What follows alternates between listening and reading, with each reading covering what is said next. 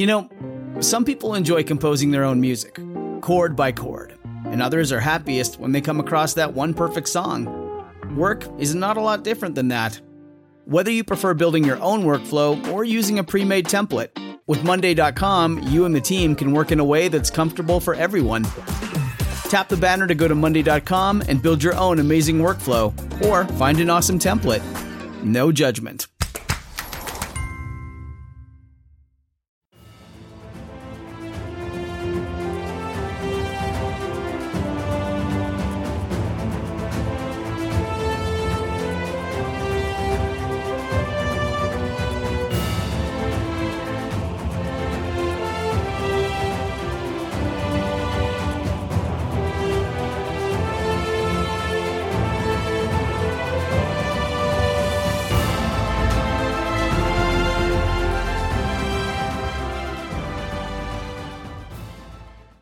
Welcome to 1001 Heroes, Legends, Histories, and Mysteries. Bullets are flying in the Superstition Mountains of Arizona in 1931 as a well known area prospector named Knickerbocker is announcing to every newspaper he can find that he is finding gold and leading expeditions into the mountains for a chance to stake their claims. The newspaper articles draw the attention of Adolph Ruth, a retired government paper puncher whose interest turned to lost treasure the day his son Erwin brought him some old treasure maps promising a path to the location of a mine hiding a fortune in gold in the Superstition Mountains. It was the Depression, and many men were out of work. So when news of a gold strike started getting around, new faces were showing up in the superstitions, and some people were getting irritated with all the snoopers.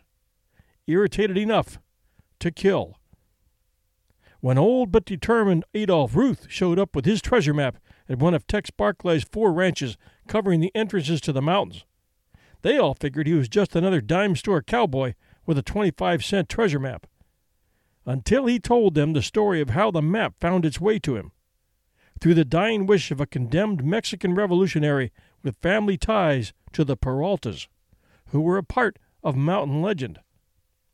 By the time they had guided him into the mountains, and left him alone near a spring, Adolph Ruth only had hours to live.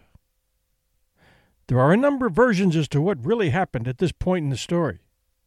But we'll begin with the one given by researcher and writer Tom Kollenborn, who recently wrote an article titled The Ruth Conspiracy for the Apache Junction and Gold Canyon News.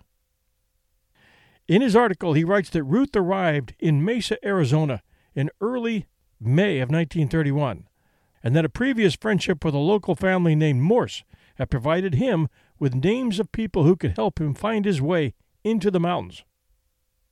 Driving out to the Barkley Ranch at the Three R's in Gold Canyon, he spoke with Tex Barkley about a trip into the mountains. But Barkley suggested that Ruth wait until November before going in, when the temperature would be milder. Starting in mid June, the temperature in those canyons would rise to 115 120 degrees on the canyon floor.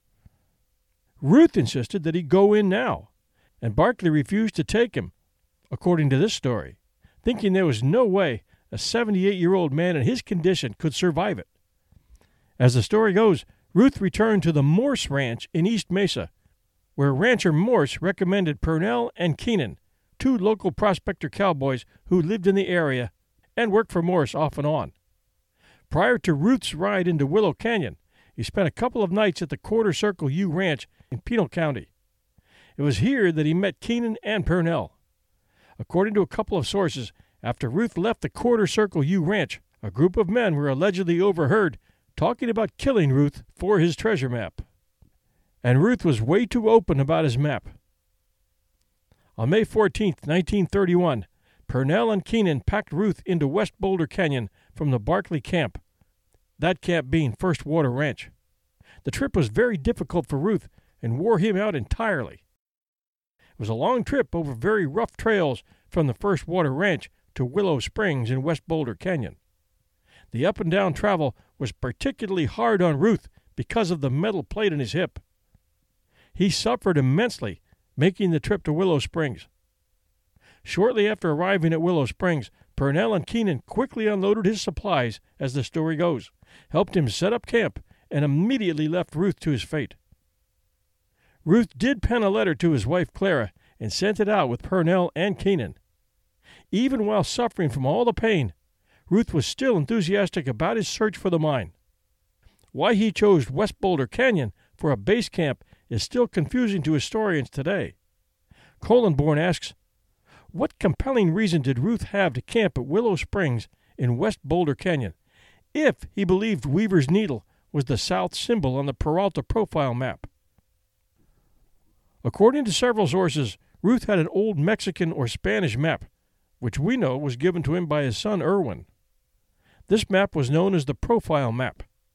Ruth also possessed a USGS topographic map of the region. Ruth also had a compass, a thermos, and a 44 caliber Smith & Wesson Russian revolver. Somehow the maps conflicted with each other. And here's the second version.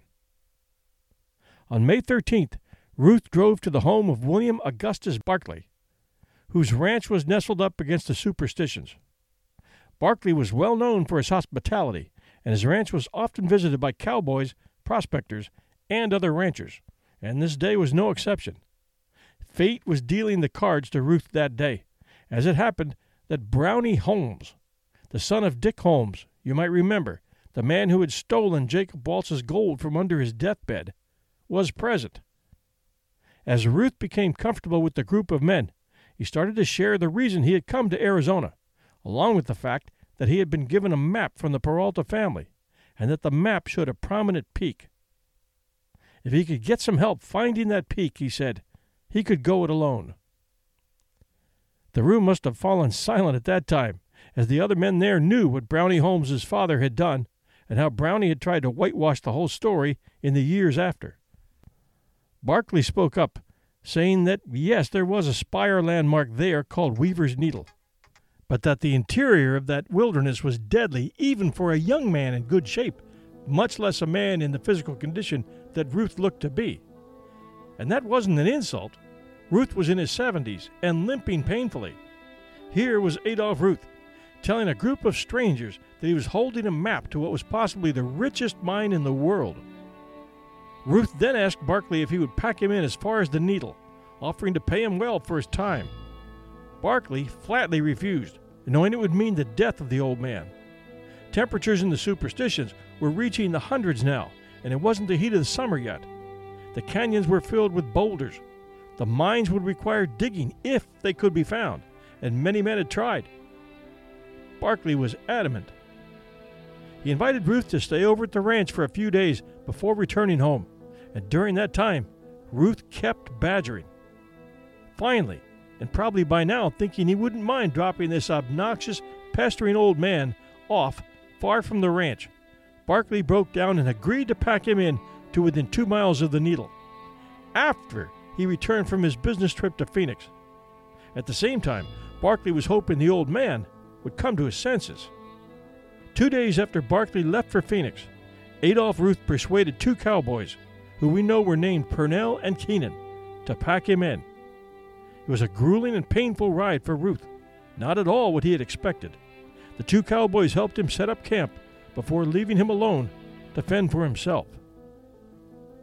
According to this story, when Barkley returned from Phoenix, he was furious to find that the two cowboys had taken Ruth into the wilderness, and he put together provisions and rode in himself. When he reached the springs, Ruth was not there. Barkley circled the camp, looking for tracks, and shouted. Several more searches were made, and more men were brought out to look, but nothing was found. On December 15th, six months after Ruth's disappearance, the Arizona Republic newspaper sponsored an archaeological expedition to locate ancient Indian ruins in the superstitions. The group was guided by none other than Brownie Holmes and consisted of three newspaper photographers and one archaeologist named Odds Halseth. Along with them, they brought a number of horses, burros, and a dog. Five days into the trek, the dog was heard whining, and one of the nine went to check on him, finding him sniffing near the base of a tree. Brownie Holmes was the first to investigate. Lying on the ground was a skull, and Holmes picked it up to look at it. At that moment, a photographer who had caught up snapped a picture of Holmes holding the skull. He said to the other approaching members of the group, This is Adolph Ruth's skull. Someone questioned him, How do you know that? And Holmes replied that he had studied the man's features when he had come to the ranch earlier that year and noticed that he had a high forehead. One more aspect of the skull was that it had a hole in one temple, and rumor quickly surfaced that it was a bullet hole. News of the discovery of Ruth's skull swept across the nation and reached Erwin, who immediately left for Arizona to gather his father's remains. William A. Tex Barkley and Deputy Jeff Adams found all these items with Ruth's remains in January of 1932. In the pockets of Ruth's tattered clothes was found a notebook, the last entry reading, It lies within an imaginary circle whose diameter is not more than five miles and whose center is marked by the weaver's needle, about 2,500 feet high, among the confusion of lesser peaks and mountainous masses of basaltic rock. He adds one more description and then writes Veni, Vidi, Vinci, Latin for I came, I saw, I conquered. And below that he wrote, The treasure lies about 200 feet across from the cave. Now, these words were taken from that 1895 newspaper article, which contained the information given by Julia Thomas to the reporter, and Ruth had just noted it down for future use. One thing that has driven conspiracy theories is the fact that the medical examiners claimed that Ruth died from exposure, not from murder or suicide. They said the bullet holes were probably caused by the teeth of a larger animal that picked up the skull from the remains and moved it to another location. Despite numerous reports by different pathologists, and some fairly recent, none have ever concluded that the holes were made by a bullet. Nearly 90 years later, Ruth's disappearance and death are still being hotly debated. The records of the 1931 missing persons investigation by the Maricopa Sheriff's Office were destroyed in March of 2008. Their files were sealed by a court order until 1982, when they became public record. In those 26 years between the time they were opened and the time they were destroyed, only a few people bothered to study them. As a result, a different story was allowed to grow around the series of actions and events that really took place. That different story being the one you just heard about Ruth staying at the Barkleys Quarter Circle U Ranch on the south edge of the mountains about the two cowboys taking him in from there to a camp in Willow Spring, and that Barkley was away on business and didn't know Ruth had been taken in, and that when Barkley returned, he rode in alone to try to find Ruth. In truth, although Adolph Ruth was an aging government retiree on a $42 a month disability pension, he did own a car, and he did have means enough to travel. He was deep into researching potential gold locations, and apparently had visited the superstitions in years past. He knew the Morse family, which owned a ranch on the north end of the Superstitions, and shared a common interest in finding the lost Dutchman mine, so it wouldn't be a stretch to believe that Morse had promised to keep Ruth up to date on any findings in that area. Another prospector who was known for taking wealthy parties into the Superstitions, where he would help them find and file claims, was Charles Knickerbocker. Knickerbocker had a partner named Charles Sellers, and the two had claims in LaBarge Canyon. Knickerbocker, who charged his clients for his mine finding services, was actively promoting his finds through local newspapers. This had to have aroused anger among local ranchers who were being overrun with vagrant prospectors, and long-time prospectors in the area who displayed the bent backs and calluses of men who had spent years in the superstitions looking for gold, and who felt a serious threat from newcomers. So there was likely a target on Knickerbocker's back. Beginning in March of 1931, newspaper articles headlining gold discoveries in the superstitions, all mentioning Knickerbocker, began to surface, with headlines blaring Four important ore deposits uncovered in weeks, or On the trail of the lost Dutchman's mines, or Old prospect hole shows riches, among others. This was the Depression, and headlines like these were producing hundreds of down on their luck prospectors, to the point where one rancher wrote a friend that the hills were dotted with them and livestock was disappearing. To Ruth, who actually had what he believed was a legitimate treasure map leading to the Peralta mine or mines. The possibility that someone might get there first had to have been eating him alive.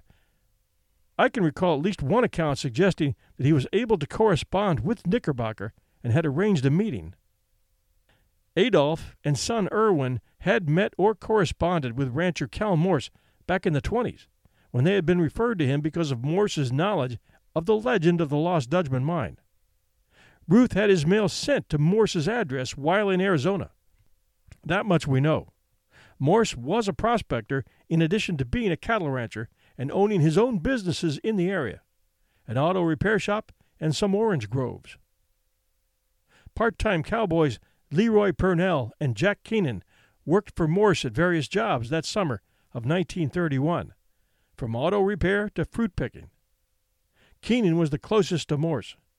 Keenan and Purnell were both familiar with and had visited Tex Barkley's ranch as well. Ruth did have an interest in the Barkley Ranch because it was one of the entry points to the superstitions. There's no doubt he visited there and that he did so on the fated last trip, giving rise to the part of the story where he openly talked about his maps and his needing to get to Weaver's Needle. In June, Leroy Purnell and Jack Keenan did take Ruth to the camp at Willow Springs in Pima County, packing him in through the First Water Ranch on the north side of the mountains not through Barkley's ranch, as one version of the story went. Maybe they were trying to protect Ruth from someone or something they had overheard coming from the group that had heard Ruth's story when he had stopped by the Barkley ranch just days ago. Or maybe they had ideas of their own. They also circumvented the First Water Ranch house so they would not be seen. Either Ruth didn't want anyone knowing he had gone in to hunt gold, or Keenan and Purnell didn't want anyone seeing them taking him in. There are conflicting versions as to when and how Ruth was reported missing. Here are the versions. 1. Purnell or Keenan was sent in to bring supplies to Ruth after five days and couldn't find Ruth. Version 2. Barkley rode in alone after one week and couldn't find Ruth. And 3. Eleven days had passed before Barkley finally went in, alone, and was unable to locate Ruth. No matter which version you believe, one of them came back and reported Ruth missing to Morse, who called Maricopa Sheriff McFadden's office. According to one report, Purnell and Keenan were not very forthcoming with the authorities in the beginning when the missing persons report was being investigated. They, in fact, later admitted they had borrowed Ruth's car and were living it up in Phoenix with a couple of honeys in the days after they had dropped Ruth off at the campsite. Whether they had borrowed the car with his permission or not is not dealt with in any of the research I've done. Perhaps they had something to hide. When Adolph Ruth was discovered missing, it was Cal Morse, not Tex Barkley, who had contacted the authorities. Ruth's wife wired 100 in reward money to Morse to be awarded to whoever found her husband. Funny that it was Brownie Holmes who first found the skull. And when Erwin arrived, he stayed at the Morse Ranch. It's very curious that Morse called in the missing persons report to Maricopa County because the last place Ruth had been seen alive, according to Purnell and Keenan, was Pima County. One report lists that at some point it was Keenan who rode in to check on Ruth, whereupon he discovered that Ruth was missing. Neither he nor Morse believed he was in danger. All they knew was that they couldn't find him. That story stinks, because had he told Morse that Ruth's hiking boots were left in camp along with his glasses, Morris would have been worried. Maybe Keenan didn't notice those things. It's possible. But it stands to reason he would have searched the campsite for clues as to where Ruth had gone, or a note, and seen the boots, and seen the spectacles. Ruth could have crawled into a cave and been deep enough down not to have heard Keenan's shouts. But Keenan knew how badly the ride in had affected Ruth just days ago, and would have known Ruth couldn't have gone far. So why he wasn't worried is hard to fathom. There was even a story later that Ruth had fallen and broken a leg, and wrote a note asking for help as the pain started to intensify, then placed the note in a bottle and dropped it in Willow Creek, where it was found the day after. The man who found it was fishing, read the note, placed it back in the bottle, and sent it on its way downstream. Meanwhile, weeks after the missing persons report was filed, Erwin Ruth had showed up at the Morse Ranch and began searching along with Keenan and Purnell, but to no avail. Ruth's son Erwin also hired planes to search the area around Weaver's Needle until he ran out of funds. The newspapers covered this heavily, along with the search by horseback, which was carried out by Tex Barkley and his close friend, retired Sheriff's Deputy Jeff Adams, who had signed on for the otherwise busy Sheriff McFadden to assist Barkley with the search. Two days of intense ground heat had worn the pads off their bloodhound and strained the two men and their horses to the limit. It was rough country. Where the hell was Ruth? He could not have wandered far from Willow Creek because of physical limitations, the severe heat, and the rocky terrain. People were starting to ask questions. Was there foul play? Maybe it was the Apache curse. Had he been attacked and dragged off by a mountain lion? Fallen somewhere and lying in a crevice? A lot of things can happen in the wilderness. Cal Morris refused to be interviewed by reporters, and anything he said was going directly to Maricopa County Sheriff's Office, where Sheriff McFadden had his hands full with the Win Judd axe murder case in Phoenix. Instead, Tex Barkley and his friend retired Deputy Jeff Adams became the point men in the search. But all to no avail. The search ended with no clues. There was no murder investigation, only a missing persons investigation. Then, as we already know, after the search, in December, the archaeology expedition found Ruth's skull.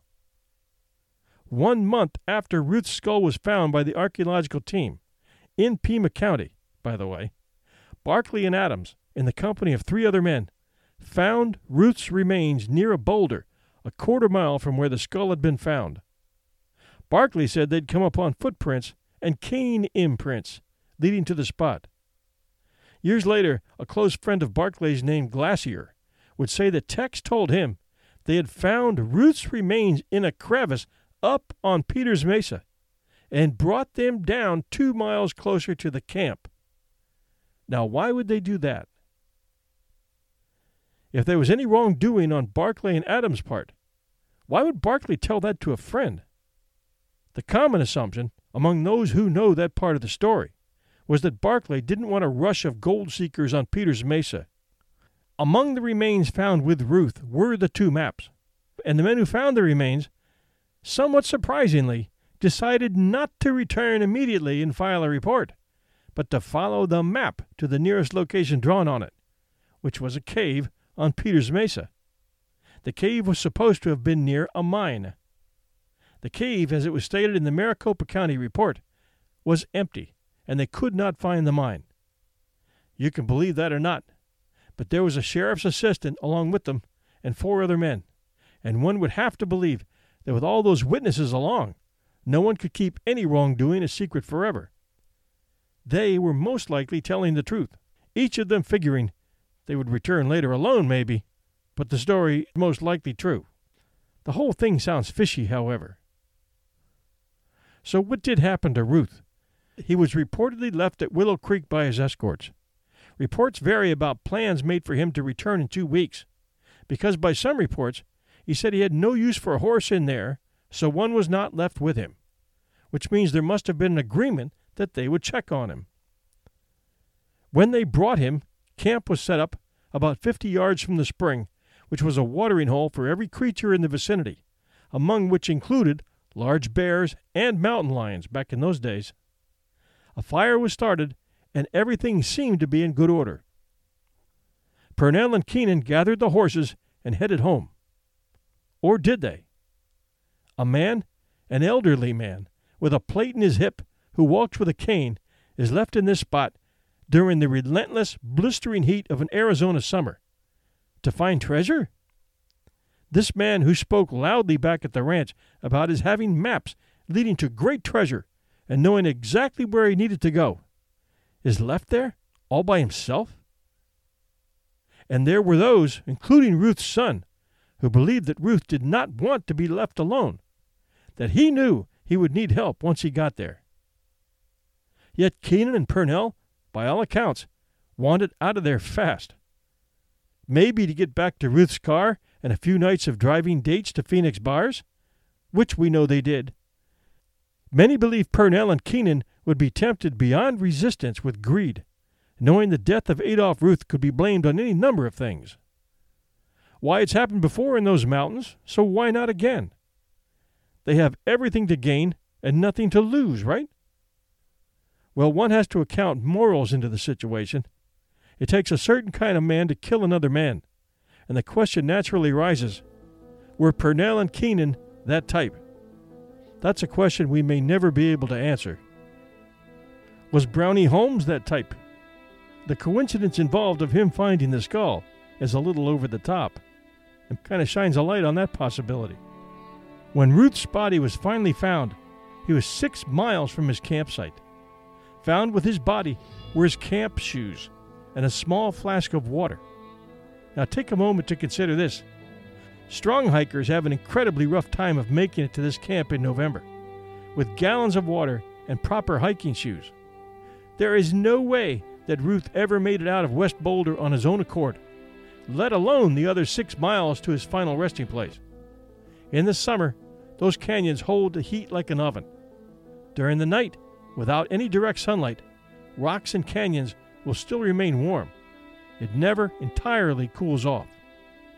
There is no way that Adolph Ruth walked with a cane out of that canyon with a steel plate in his hip, through the basin, over Bull Pass, which would have been impossible, and around Blacktop Mesa to the place where his body was found. Add this to the fact that, according to one manuscript provided by a man who knew Tex Barkley well, Barkley had admitted to moving Ruth's body away from Peters Mesa. This day and age, a man admitting to moving a dead individual might be brought up on murder charges. And why did Tex have to move Ruth's body off of Peters Mesa? How did Ruth end up on Peters Mesa in the first place? A hike up Peters Mesa, in and of itself, would most likely be impossible for a man in Ruth's condition, at his age, during any time of the year. Even if he started at the bottom of the mesa, fully refreshed, he probably would not have made it to the top. And why was Ruth's skull found three quarters of a mile from the rest of his remains? Why was there still skin attached to his skull? Which there was, even though it had been months since his disappearance. Had it been buried? It wouldn't take long for flesh to rot back there, especially during the summer months. As to the location of the skull, Barkley had later confided in a friend, Gassler, that he had taken the remains from Peters Mesa and planted them near where the skull had been found one month before. So actually, the skull was six miles from the place where the body was discovered. If Barkley and the others had been responsible in any way for Ruth's murder, they would have hidden the skull and the remains. There are any number of hiding places in those canyons. And why did Barkley gather the remains from where he had found them and then dropped them at another location, announcing they had been found there? Here is what I think happened to Adolph Ruth. And you are very welcome to chime in at facebook.com forward slash 1001 heroes or email me at 1001 storiespodcast at gmail.com. During the very tough ride into the Willow Creek campsite with Purnell and Keenan, Ruth became painfully aware that he wasn't going to be able to hike anywhere on foot once he arrived at where they were going. He was exhausted. His hip hurt badly. It was extremely hot there on the canyon floor. He didn't entirely trust Purnell and Keenan, even though Cal Morse had said that they were trustworthy. Both men were in a hurry to leave, but Ruth feared for his life. Ruth had a heart to heart talk with them. He was in a lot of pain it was Barkley, he told them, who recommended this campsite because of the availability of water. But now that he, Ruth, had a better idea of just how rugged this was, he realized that his initial plans of setting up camp miles away from his destination were no longer realistic due to his condition. He told them that he believed that the location he was searching for, among the many shown on his map, was located on Peters Mesa, and could they take him there? They said no, he was in too bad a shape. The way up there was filled with steep slopes, and even if they bring the travois for him, the trip could kill him. Ruth was fading fast, and his words, in this heat, and after the strain of riding in, were becoming almost unintelligible. It was like standing in an oven. He may also have been bleeding internally at this point. They agreed to stay the night with Ruth, but that they were leaving the next morning. And the next morning, when Ruth awoke, they were gone. Purnell and Keenan were in a hurry to leave. The old man was going to get himself killed, and they didn't want anything to do with it. They had seen others with gold fever before, and there were men roaming these hills now who would kill a man for a single gold coin. But a couple of hours into their exit, they both had a change of heart. They were leaving this old man there to die, and they weren't killers. They turned around with their horses and pack mules and rode back into camp, expecting to find Ruth sitting with a cup of coffee.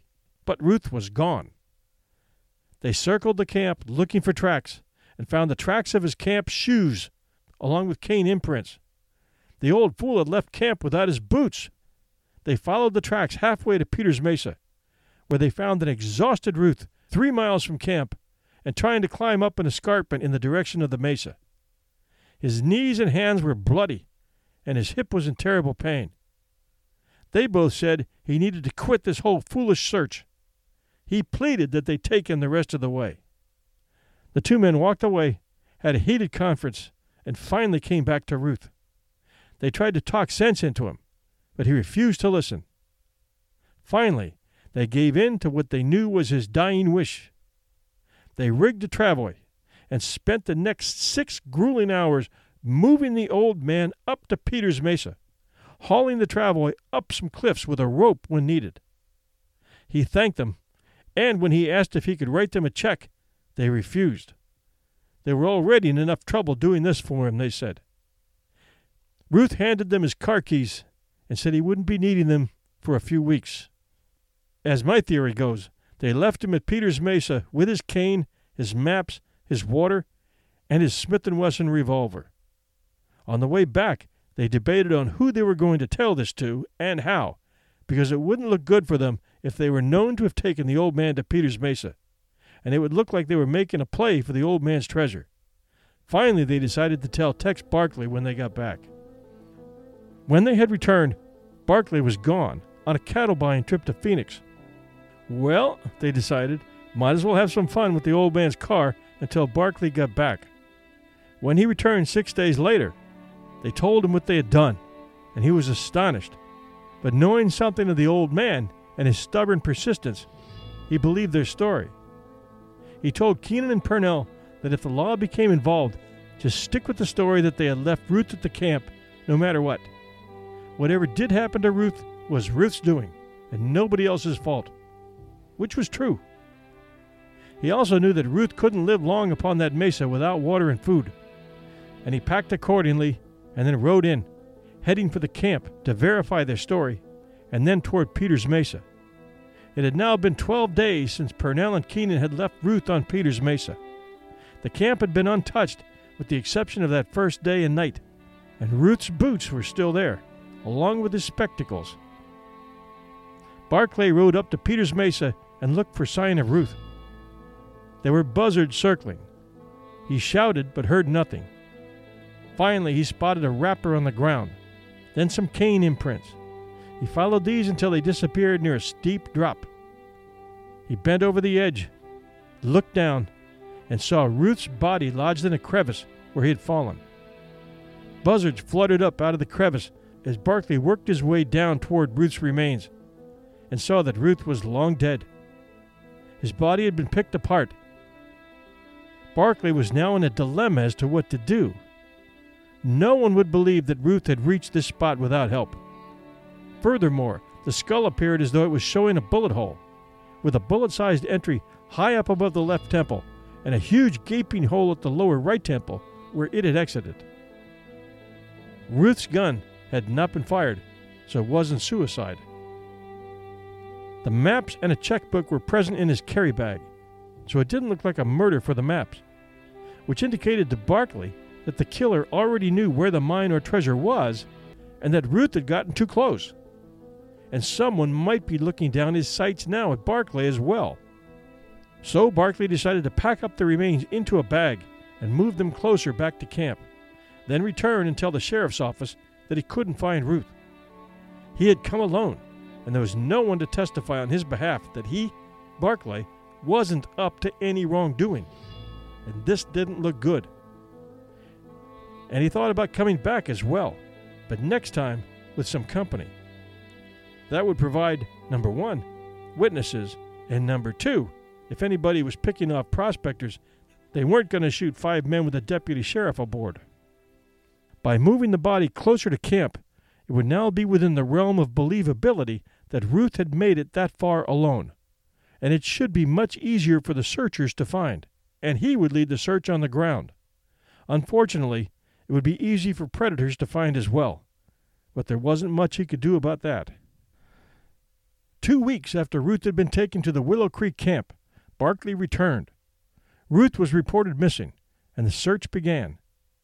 During this time, Keenan and Purnell assisted Dr. Erwin Ruth, Adolph's son, in searching, but Keenan and Purnell weren't going to give up what they knew, and they didn't want to become suspects in a murder investigation even though they probably were being thought of as suspects at that time.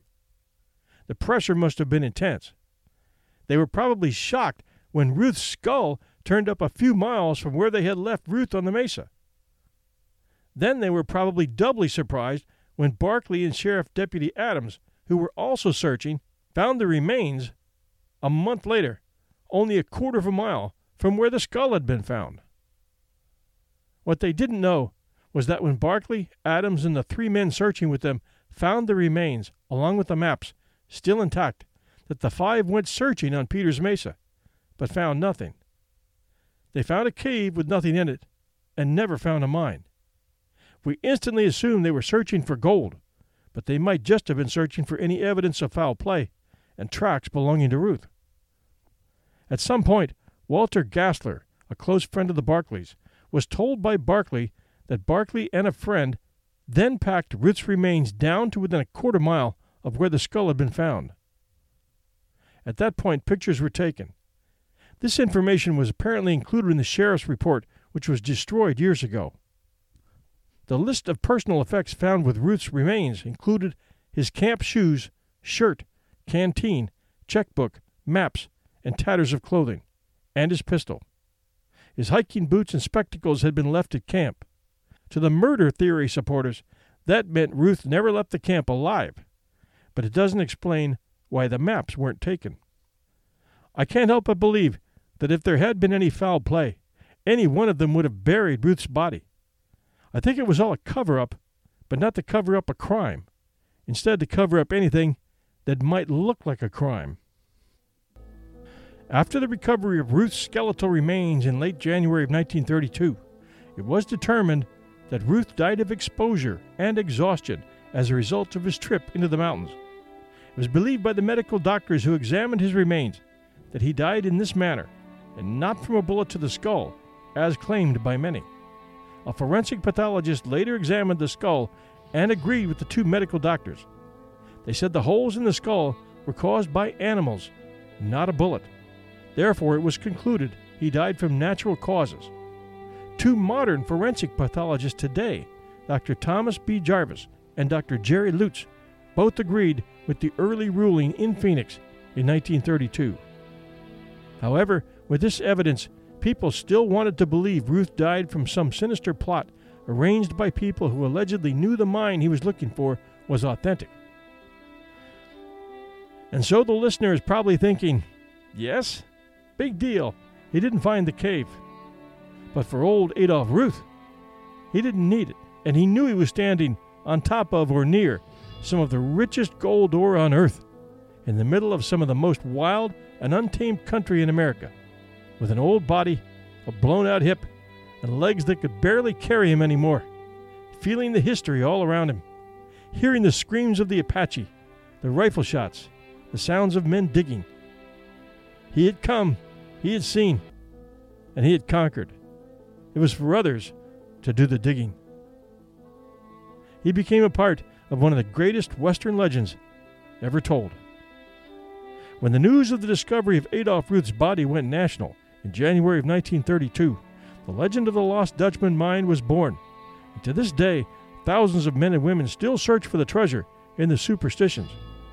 But there are strict rules on that federal land not to dig anywhere, not to change, alter, destroy, or leave any sign that you were there.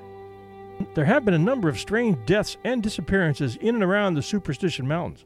It does make you wonder if there's a curse at work, or, more believable, a very rich working mine that a certain group of people want to keep secret. When these folks got too close, they either died from mysterious accidents or gunshots to the head, and if they were killed near the hidden mine, their bodies were moved to another location. For instance, as the search for Adolph Ruth was entering its last week, on July 13, 1931, a local prospector and guide, who we've already mentioned, named Charles Knickerbocker, who had been announcing to all the area newspapers that he had found the lost mine and causing a rush of vagrant prospectors to enter the area, was hit by a car in the small town of Miami, Arizona, and died before he reached the hospital. The car was driven by a man named Rojas, who was traveling with his wife at night when Knickerbocker suddenly stumbled into the road and Rojas's car hit him, dragging him 20 feet before he could come to a stop. Rojas was later declared innocent of any wrongdoing. It was almost as if Knickerbocker had been pushed. In 1910, the skeletal remains of a woman were found in a cave high up in the Superstition Mountain.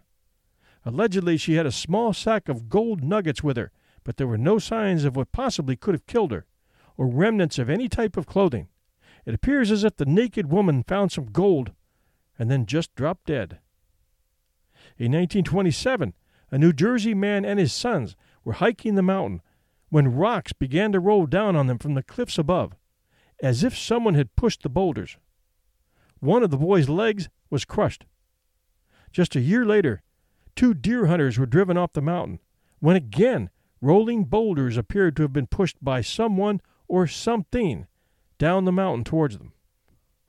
In 1936, another life was claimed by the mountain when another hobbyist, Roman O'Hal, a broker from New York, died from a fall when he was searching for the Lost Dutchman mine. In 1937, an old prospector by the name of Guy Hematite Frank was lucky enough to return from the mountain with a number of rich gold samples. In November, he was found shot in the stomach on the side of a trail in or near LaBarge Canyon. Next to his decomposing body was a small sack of gold ore. In 1938, a man named Jenkins, along with his wife and two children, were having a picnic on the mountain. During their outing, Jenkins found a heavy quartz rock that he later learned was heavily laden with gold. However, before he could return to the spot, he had a heart attack. His wife couldn't remember the location of the find. In 1945, a book about the lost Dutchman mine was written by Barry Storm, who claimed to have narrowly escaped from a mysterious sniper Storm speculated that Adolph Ruth might have been a victim of that same sniper. Although Storm died of natural causes, his book, Thunder God's Gold, not only inspired a movie, but thousands of treasure hunters to become interested in the story of Jacob Waltz.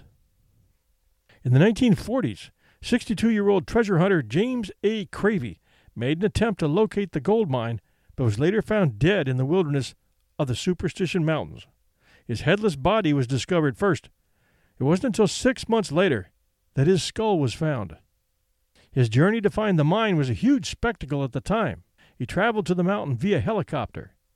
Before leaving, he purportedly told his friends he knew exactly where the gold was hiding. He set out for ten days to find the treasure and asked the pilot to come back for him. But when the pilot arrived, Cravey was nowhere to be seen. His camp was intact, and only two days' worth of food had been eaten. No one knows why Cravey was beheaded or who killed him, but it is assumed he got too close and died for his efforts. Then there was James Kidd in 1949. The only thing shrouded in more mystery than James Kidd's death is his life. He had no family and a ridiculous sum of money, mostly from investments. But where he got the cash to invest in the first place remains unknown. He spent a considerable amount of time poking through the east ridges of the superstitions. It's possible he found the lost treasure and was making pickups from his stash as needed. Like the Dutchman, he was secretive and standoffish, which is why no one knows much about him. His disappearance was reported on December 29, 1949, but probably would have been reported sooner had someone cared enough to notice he was gone. Several years after Kidd's disappearance, it was discovered he left a half a million dollar fortune behind.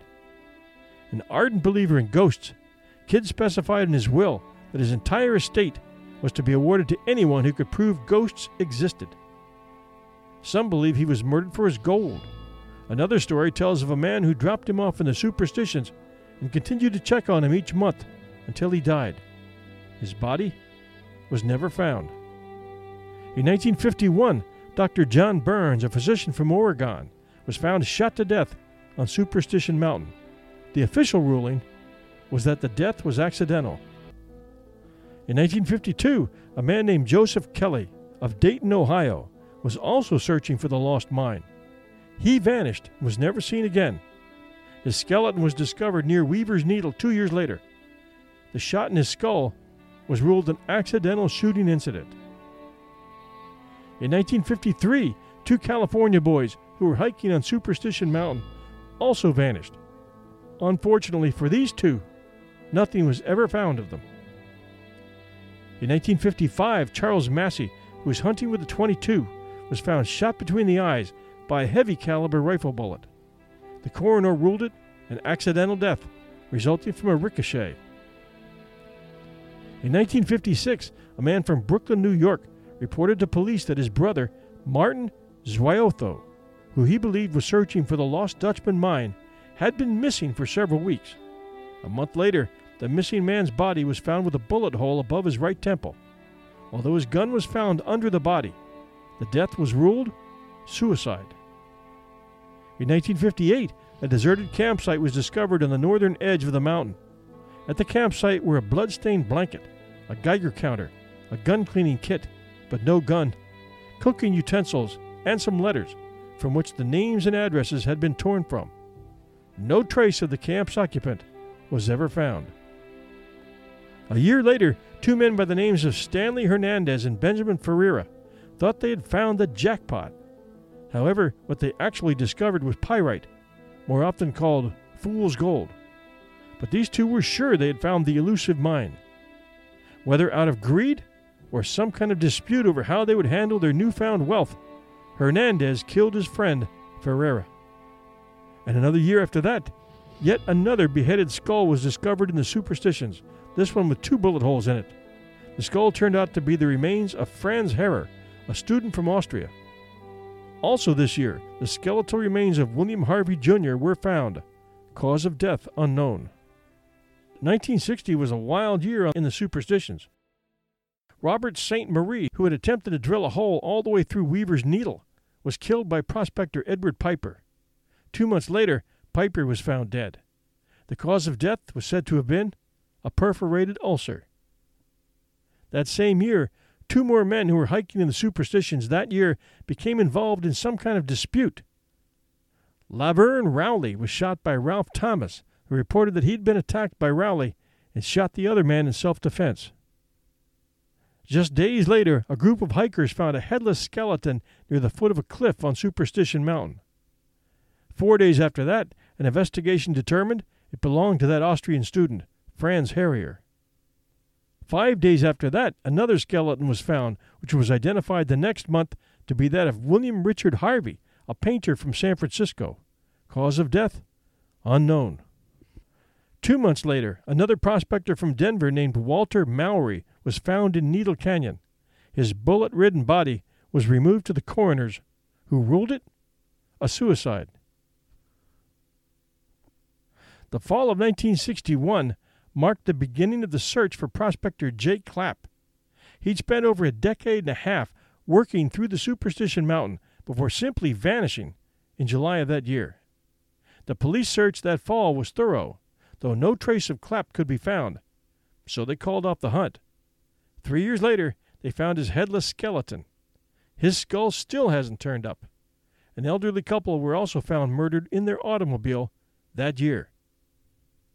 And you heard the name of Walt Gassler come up quite a number of times in this story. He was a lifelong searcher for the lost Dutchman mine. He was found dead in 1984 in the Superstitions.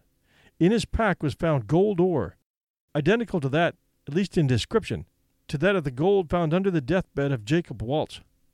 Gassler was well known and well liked, and apparently died of a heart attack while searching for the Dutchman's gold. Not long after the discovery of his body, his son contacted author Tom Kollenborn, who writes the Kollenborn Chronicles, and the son was bearing some of the ore that his father had found. In 2009, a Las Vegas hotel bellhop named Jesse Capen, who had become obsessed with finding the treasure, disappeared on his third trip into the superstitions and wasn't found for three years. Volunteers from the Superstition Search and Rescue Organization finally found his remains wedged in a tight crevice about 30 feet off the ground. It appears as though he had fallen. He may have fallen from a ledge above the crevice and somehow got wedged in, but his official cause of death remains unknown, or at least unreported. There was no trauma to his skull. His skeletal remains were returned to his family whole, and his bones were wedged in such an inaccessible spot that flooding and animals couldn't touch him. Hundreds of books and maps dealing with the treasure were discovered in his apartment. Maybe he got a little too close on that third try. And the most recent one that we have, on July 11th, 2010, Utah hikers Curtis Merworth and Ardean Charles and Malcolm Meeks went missing in the Superstition Mountains looking for the mine. Merworth had become lost in the same area in 2009, requiring a rescue. On July 19th, the Maricopa County Sheriff's Department called off the search for the lost men. They presumably died in the summer heat. In January 2011, three sets of remains, believed to be those of the three lost men, were recovered. Thanks for joining us at 1001 Heroes, Legends, Histories, and Mysteries. We hope you take time to enjoy our other two networks 1001 Classic Short Stories and Tales and 1001 Stories for the Road, where you'll find some of the greatest stories ever written.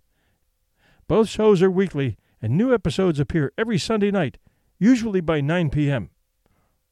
Our shows now have their own website 1001 Heroes is at 1001storiespodcast.com.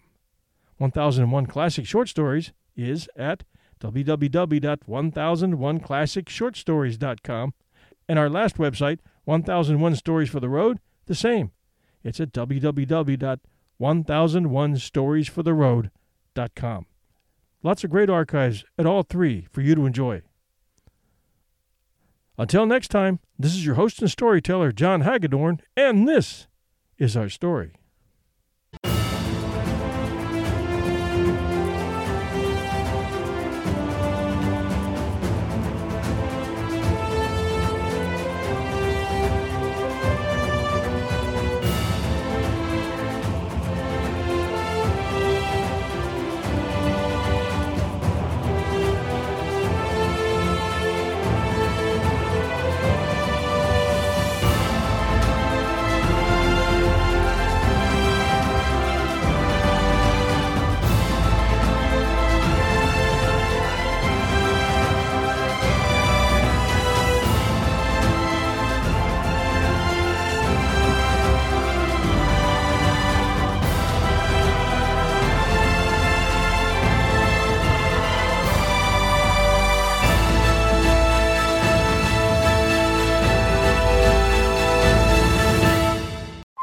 Hey, Drew Scott here, and I'm Jonathan Scott, reminding you that life's better with a home policy from American Family Insurance. They can help you get just the right protection at just the right price and help you save when you bundle home and auto. Kind of like Goldilocks and the Three Bears. It'll be just right for you. We love a custom build. American Family Insurance. Insure carefully, dream fearlessly. Get a quote and find an agent at amfam.com. Products not available in every state. Visit amfam.com to learn how discounts may apply to you. American Family Mutual Insurance Company SI and its operating company 6000 American Parkway, Madison, Wisconsin.